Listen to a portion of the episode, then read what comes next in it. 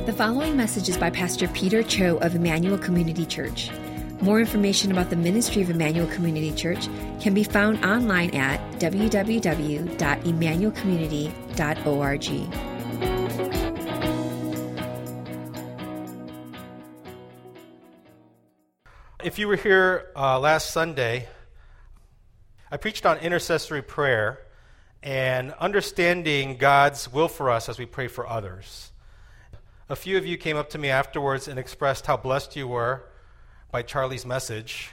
And uh, I'm only half joking because nearly half the sermon was made up of Charlie's written testimony. But, you know, I, I felt really compelled to share it because, you know, what, what a powerful witness of God's mercy in Charlie's life.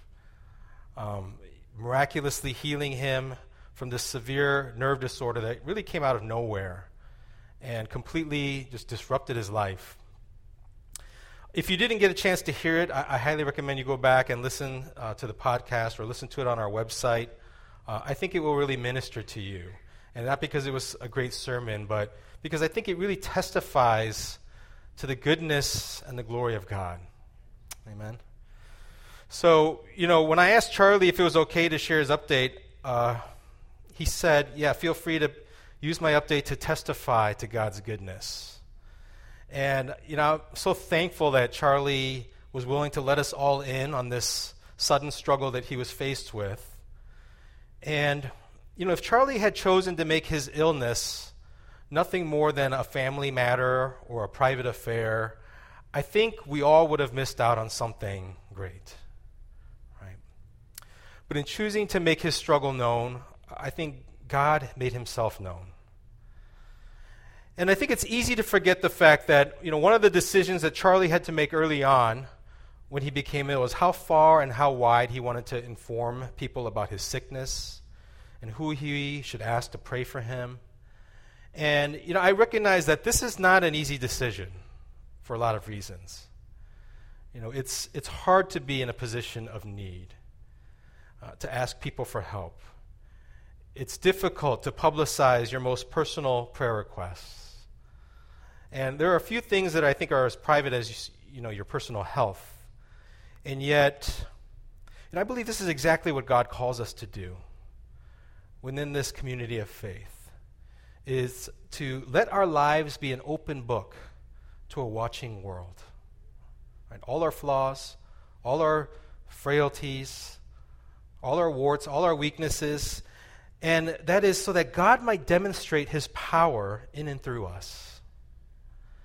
I think God desires us to be his witnesses, living, breathing testimonies of the gospel. You know, when, when Jesus returns to his disciples after his resurrection, uh, in Acts chapter 1, he gives them this promise.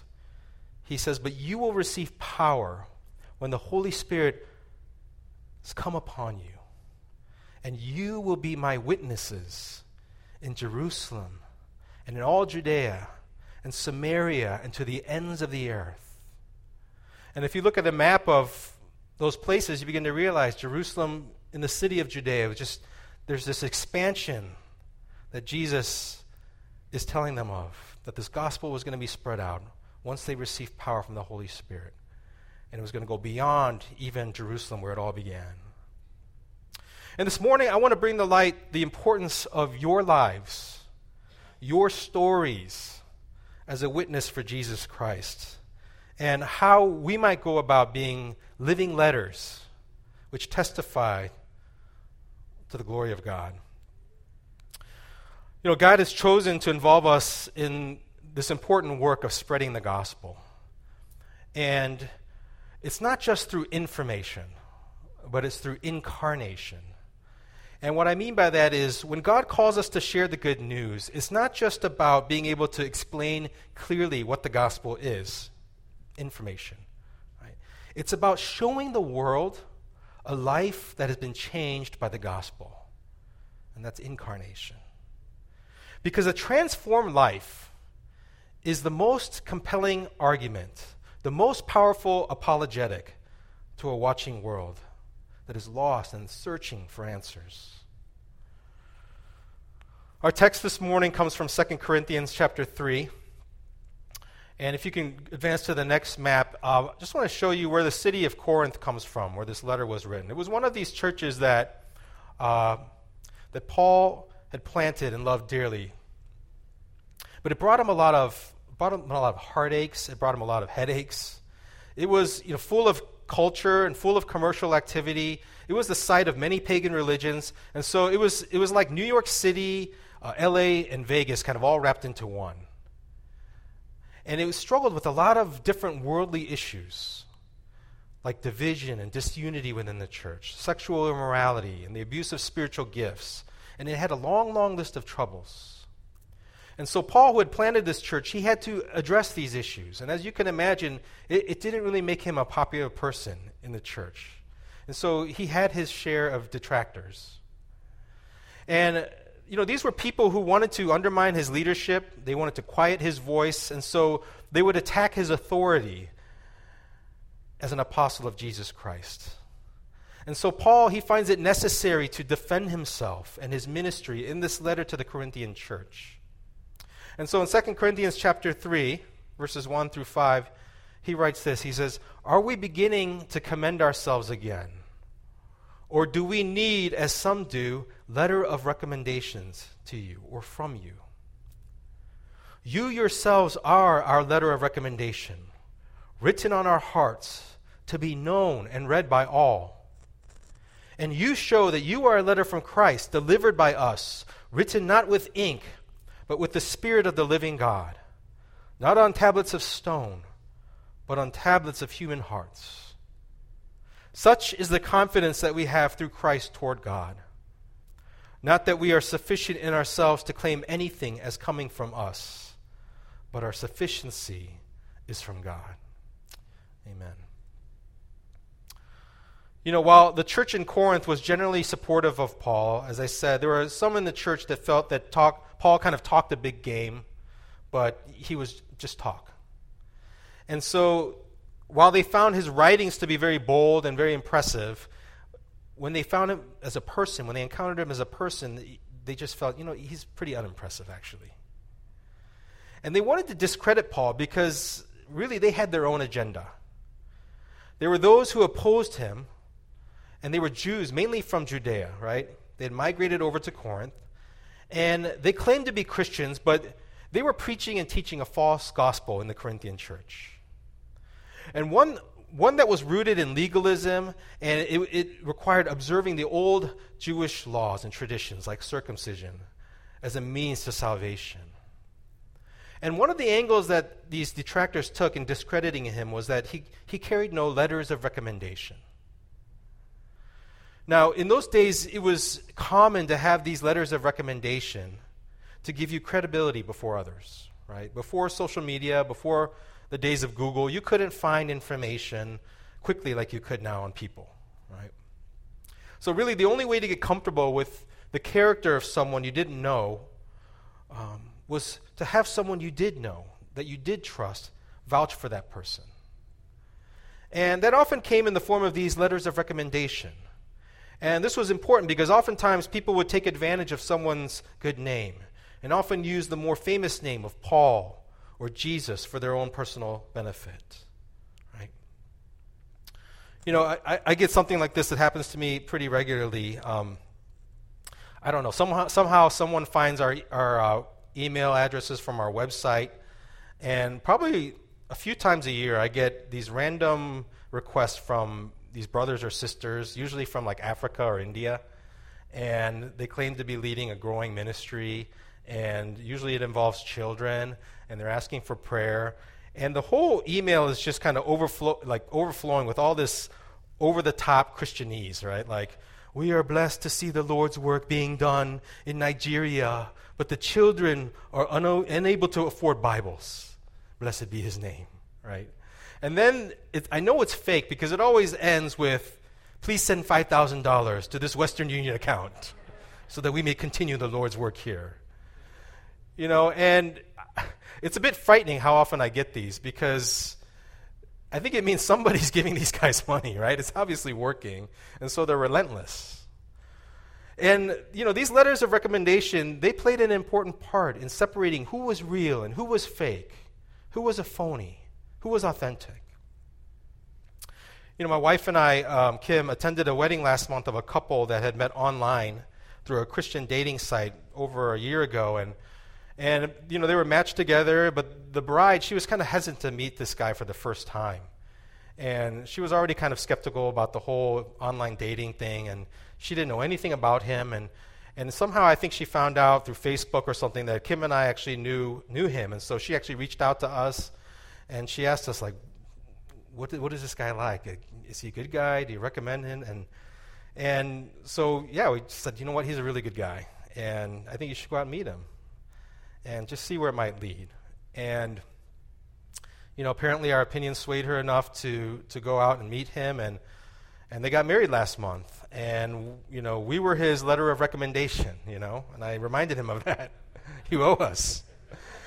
and you know, I think this is really what these letters were designed for, is to bring trust and credibility when there was so little to go on. But when you really study, you know, the church of Corinth, they were actually a pretty messed up group. If you read through these letters, uh, 1st and 2nd Corinthians, it becomes very obvious. So it's kind of ironic that some people in the church are, you know, demanding these credentials from Paul because the people in this church, they, they really weren't, you know, standing from a position where they could look down on others. And we know this because in 1 Corinthians, in Paul's previous letter to them, he gives us some color on what they're like. And, and he writes in 1 Corinthians chapter 6, you know, do not be deceived. Neither the sexually immoral, nor idolaters, nor adulterers, nor men who practice homosexuality, nor thieves, nor the greedy, nor drunkards, nor revelers, nor swindlers will inherit the kingdom of God. And such were some of you. But notice what Paul says. He says, And such were some of you. You know, in the past, these people in this church, they were defined by their sin. They were idolaters, they were adulterers, they were thieves, drunkards, and swindlers. But all that has now changed. What they were is no longer who they are. And then Paul goes on to say in verse 11, But you were washed, you were sanctified, you were justified in the name of the Lord Jesus Christ and by the Spirit of our God. And he's speaking to really the majority of the church that had been transformed by Christ, and Jesus had justified them, and Jesus was now sanctifying them, meaning they were now becoming more like Christ day by day, and all this is through the work of the Holy Spirit. And Paul is reminding them of the transformation that he had witnessed in their own midst. And they were no longer prisoners in bondage to their sin. They were now the greatest proof of the power of God. They were now his letters of recommendation. And I think this is the first step to being a witness for Jesus Christ that you must let God into your life. When we surrender to him and we allow him to do his work in and through us, and the power of the Holy Spirit, we become transformed. We're made new. And I think it's interesting that Paul ma- takes this common practice of letters of recommendation and he, he uses a strategy of Jesus here, right? He, he kind of pulls the rug out from underneath them, his distractors, and he says, Yeah, you know, you're right. I, I don't have letters of recommendation for you. Because you, all those people that you sit and worship with at church, you are my letters of recommendation. And he says, The greatest proof that I am the minister of the gospel is not found in some meaningless parchments of paper with someone's signature on it. It's your changed lives. God, by His Spirit, has written His signature on your lives. This is the proof that I am His servant. Now, I, find it kind of interesting that Paul chooses to go this route to prove his credentials especially since his detractors they were jewish and they seemed to value the jewish traditions and the jewish pedigree you know, in Paul's letters to the Philippians, we see that Paul, he has a very impressive resume. It says in Philippians 3 if anyone else thinks he has reason for confidence in the flesh, I have more. Circumcised on the eighth day of the people of Israel, of the tribe of Benjamin, a Hebrew of Hebrews, as to the law, a Pharisee, as to zeal, a persecutor of the church, as to righteousness under the law, blameless. And you know, I, that's probably the approach I would have taken. But Paul doesn't go this route with the Corinthian church. And I think it's also to, important to remember that Paul, he, you know, he performed more than his share of miracles in his day. In the book of Acts, we find that he, he had healed the lame, he had cast out demons. And in Acts chapter 19, it says something really remarkable. It says, And God was doing extraordinary miracles by the hands of Paul. So that even handkerchiefs or aprons that, he had, that had touched his skin were carried away to the sick, and their diseases left them, and the evil spirits came out of them. And that, that's pretty amazing power, isn't it? Even Jesus didn't demonstrate that kind of power in his healing ministry. And so, if anything could validate his standing as an apostle, surely it would be these miraculous powers that he had. But notice, he, he doesn't appeal to his pedigree, he doesn't appeal to his resume, or even his miraculous powers as proof of his authority. Instead, he appeals to the lives that have been changed through his ministry and under his shepherding care. And why does he do this? Because in Paul's mind, the greatest miracle that we can witness on earth is the miracle of a transformed life. A life that is forever changed by the power of the gospel.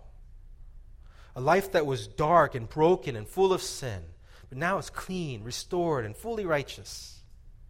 That is the greatest miracle of God. And I think this is actually very instructive for us even today. Because our tendency and our desire is to want to witness these lesser miracles of God. We want to experience the power of God through the exercise of our spiritual gifts. We want to see God work through prophecy and healing. We want to see God answer prayer. And there's nothing wrong with these things, to desire these things. But what should be our greatest desire? What's the greatest miracle of God that we can witness on earth? It's the miracle of seeing someone come to Christ. It's the miracle of seeing someone become more like Christ. And to me, you know, that, the greatest miracle that we saw, even in our brother Charlie, was not so much that he, he healed so quickly, you know, from his sickness. It was like before we knew it, he was, he was really in bad shape, and, all, and before we knew it, he was completely healed. But I think the greatest miracle was actually seeing how God had literally changed him as a person in just the span of two short weeks. Are we willing to pray for that same miracle? That's a difficult prayer to pray. You know, it's not give me or heal me or show me, but just make me more like your son. Lord, just transform me. No matter what it requires of me my health, my happiness, whatever it may cost, I don't care. Just make me more like Jesus. How many of us can pray that prayer? How many of us desire to see that miracle? You know, when people ask me um, what I like most about being a pastor, um, I never have to think twice about that answer. You know, I, I just love hearing testimony after testimony of God's working in people's lives at this church. It's by far the best part of my job. And I, feel like I get a front row seat to the transforming power of the gospel. And you know, I, I love hearing you guys tell your stories because, you know, I know it's not just it's not just your story, is it? When you tell your story, you're telling God's greater story within your story. He's the one who's writing your story. And being a witness not only means letting God into your life to do his transforming work, but it means letting people into our lives to see what God is doing. And if we want to be a witness of God, we need to commit ourselves to opening up our lives so that others can see us for who we are, all the good, all the bad. And this is why Paul says in, in verse 2 of 2 Corinthians, see chapter 3, you yourselves are our letter of recommendation, written on our hearts to be known and read by all. And I think this is, this is a struggle for a lot of us it's easy to just keep people at a distance. We feel more safe just sharing our lives with know, our inner circle. But God's call is that our lives would be something that is known and read by all.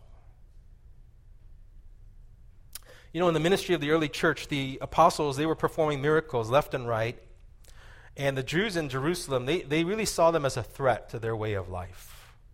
And so they were doing everything in their power they could do to stop them, much like they tried to stop Jesus. And upon healing a lame beggar outside the temple, Peter and John are brought before the very same council that had condemned Jesus. And they are asked, By what power, by what authority do you do these things? And without hesitation, Peter tells them that it is by the name of Jesus, the very one that they crucified, and that there is no other name by which anyone can be saved. And we see the council's reaction to Peter's response in Acts chapter 4. It says this Now, when they saw the boldness of Peter and John and perceived that they were uneducated, common men, they were astonished. And they recognized that they had been with Jesus. But seeing the man who was healed standing beside them, they had nothing to say in opposition. Now, I don't know why, but when I read this, it's just so amusing to me. Because just picture it like here are these distinguished, highly educated, powerful men who had successively crucified Jesus and who were now looking to go after his closest disciples, and they're kind of dumbfounded. They're speechless. They're like looking at themselves like, who, who are these guys? They're just a bunch of uneducated, blue collar fishermen. Where did they find the power to perform miracles and the charisma to lead thousands? And then suddenly it dawns on them, right? It says they, they recognized that they had been with Jesus. Only Jesus could take a ragtag bunch of nobodies and transform them into something that would shock the world. And here's the best part, I think. It says this it says, But seeing the man who was healed standing beside them, they had nothing to say in opposition. You know, the apostles in the first century, they, they didn't have the four spiritual laws, they didn't have gospel tracts to share. But what they did have was far more powerful they had transformed lives. The most powerful witness of Jesus to an unbelieving world that any person can possess is a transformed life. People can argue religion, people can argue theology and faith, but they cannot explain away a life that has been changed by God. But notice, none of this would have happened had this lame beggar who sat in front of the temple had not been so open about his needs, his weaknesses, the desperation of his own situation. And, you know, it's easy to look at him and say, well, you know, of course he can make his needs known, like in a very public way. Like, what, what does he have to lose? But, you know, I think sometimes God brings us to those exact same places. That we might realize our need for him and cry out to him and I find that it's exactly in this place that God tends to show his power. But it takes courage to show that we're weak, it takes faith to share our stories. You know, I, um, I've had a good friend I've known for over 30 years who um, is a pastor out in Toronto. And he's, for much of my life, been an older spiritual brother to me. And since my college days, I'd, I would visit him almost every year in his church out in Canada.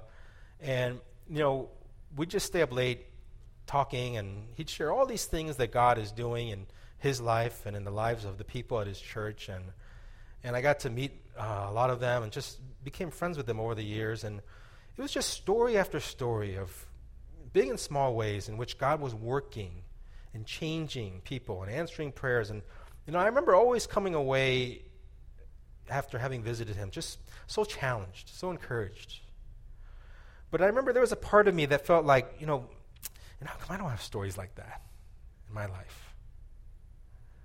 And it began to dawn on me that, you know, maybe part of the reason why I don't have stories like this is that because I'm not all that open about sharing my own stories with others when I do have them. And I kind of committed myself to sharing about God's work in my life as much as I could. And, and since then, over the years, I, you know, God has really given me so many stories and testimonies of His faithfulness in my life. And, and, I don't want you to mishear me. I'm not saying that somehow we can manipulate God, like if we promise Him that we're going to make this arrangement where He's going to, you know, answer every prayer in our life, that we're going to just faithfully tell of His works. No, it's, it's not like that. But what I am saying is that the more I shared about God's work in my life, the more stories I found that I had to tell. And as soon as I shared one testimony, it seemed that another would follow in its place. And it was one after another, just grace upon grace. And I think this is what it means to be a witness of Jesus Christ. You know, we, we get so caught up in thinking it's just about telling people about the gospel. Yes, it is that, but it's more than that. It means that we share openly when God is at work in our lives.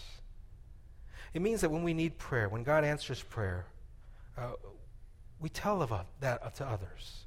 When God provides in ways we don't expect, we just constantly bear witness to the goodness and the glory of God, testifying to his faithfulness, not just to unbelievers, but to believers as well, to our brothers and sisters within this community. And when we do that, we are being a witness of Jesus Christ. We have witnessed his power in his life, our life, and we're just testifying of that power, of that goodness. And, you know, like Charlie, we have to make this conscious decision to kind of put ourselves out there. And that requires faith. And we can feel self conscious, you know, what will people think of me? Um, sometimes, maybe what's holding us back is we might feel embarrassed for God. Like, what if God doesn't come through? Or maybe we're not even sure if we believe that God is real or that He even cares. We all have different reasons to keep things to ourselves. But what do we lose out when we do? Um, you know, I debating on whether to share this or not because I feel like I always talk about, you know, um, my cancer story and my wife's cancer story because it was so formative, I think, in our spiritual growth and our, our faith. But um, you know, when my wife got sick, um, as soon as I found out, I started emailing everyone that I knew um, just to pray for us. I, honestly, at that point, I felt like there was nothing else that I could do. And I started sending out so many these mass emails that Google thought I was trying to spam, use my account to spam people, so I actually shut down my account. And I didn't know what to do. I was like, what am I going to do now? And, you know, a friend said, why don't you just start a blog and just share your prayer requests that way? And I was, you know, there was a part of me that was a little bit hesitant to do that because I'm like, you know, you put it out on a blog, everyone can see it. And, um, know, I ended up doing it. And we just, through this blog, ended up not just sharing prayer requests, but really being just very open and honest about, you know, our journey of faith through cancer. And it was actually pretty remarkable what God did through that whole experience. Is um, you know people like our nurses um, were somehow reading the blog and and just sharing with us just how it had impacted them so profoundly. I mean, one of our nurses named Kate, she was just she wasn't a believer, and yet she saw the way that we were just walking through you know this this cancer that she'd seen so many other patients walk through, and not to lift ourselves up in any way, but you know really we just through the prayers of, of God's people and just the faith that God had granted, like God had really used our our cancer to really minister to so many and just profess how and declare how good He is. And it's not just because of the healing. I think what actually drew people into you know our story more was just how to deal um, with crisis, how faith plays a part in that. And you know, honestly, looking back, like, I, I, I wouldn't have changed that for a minute. You know, that, that God had used our story to somehow point people to, to his greater story. And, you know, it's so easy, I think, to go into the fellowship hall after church and to keep our conversations kind of at that level one, right? It's just all fact based dialogue, right? The weather, local sports teams, our vacation plans, our kids, our careers. It's very easy to kind of stay in that realm. And there's nothing really wrong with that, but there is something wrong if it can really go beyond that. And so I want to challenge us as a church to, to push past that superficial level of conversation and to really just be a witness of Christ in our daily conversations with one another. And what's God doing in our lives these days? What is He teaching you? Let me tell you what the Lord's been pressing on my heart. How did you come to faith? Tell me about your testimony. Let me share with you mine. How can I pray for you? What are some things that are keeping you up at night? Can you pray for me for these things? You know, these are the kinds of questions, I think, that take the conversation beyond just level one and allow us to really be a witness and witness God's work in other people's life. We have this prayer ministry here, I think, that's filled with testimonies of God's work in the lives of so many people in this church. It's just story upon story of God's goodness and faithfulness. And, and I think everyone who takes part of this ministry, you know, is so encouraged because you, you see God at work in real time, in real people's lives. You know, you see people open up with some very difficult prayer requests, and you see God working. Maybe not always answering in the ways that we hope, but God is working by His Spirit in His people for His glory. And that is my hope and prayer for all of us. That as a church that we would not be known by our teaching ministry, by our worship or by our singing, by our children's programs, by the size of our offerings, or even known as a house of prayer.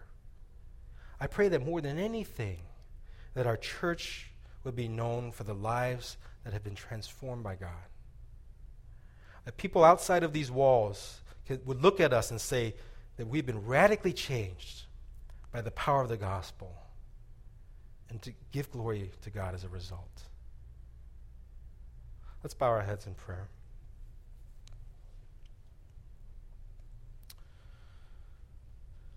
You know, the first step to, to being a witness for Jesus Christ is to surrender your life to Him, to let God into your life. And I, I don't want to presume that everyone in this room has taken that first step. But perhaps you're, you're in a place where you feel you have nowhere else to turn. And like the lame beggar, you, you find yourself in a position where you have nothing to lose.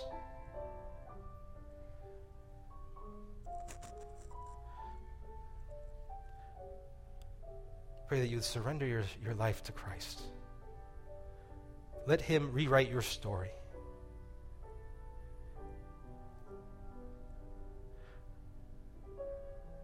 Ask Him that He might open your eyes to His greater story of love and sacrifice, of hope and redemption.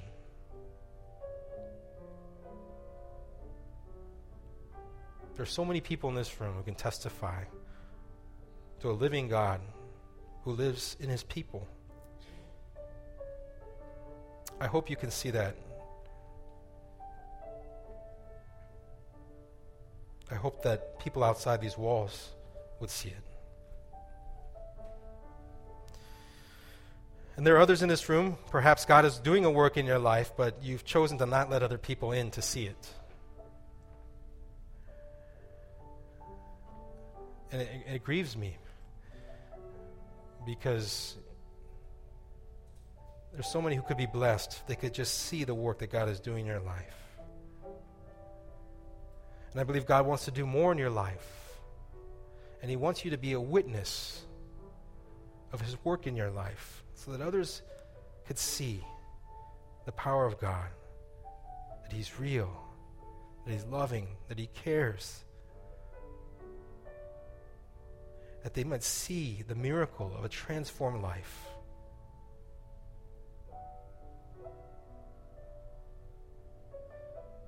If you're that person, just pray that God would grant you the humility to surrender your shame, surrender your inhibitions, and just let God shine in and through your life.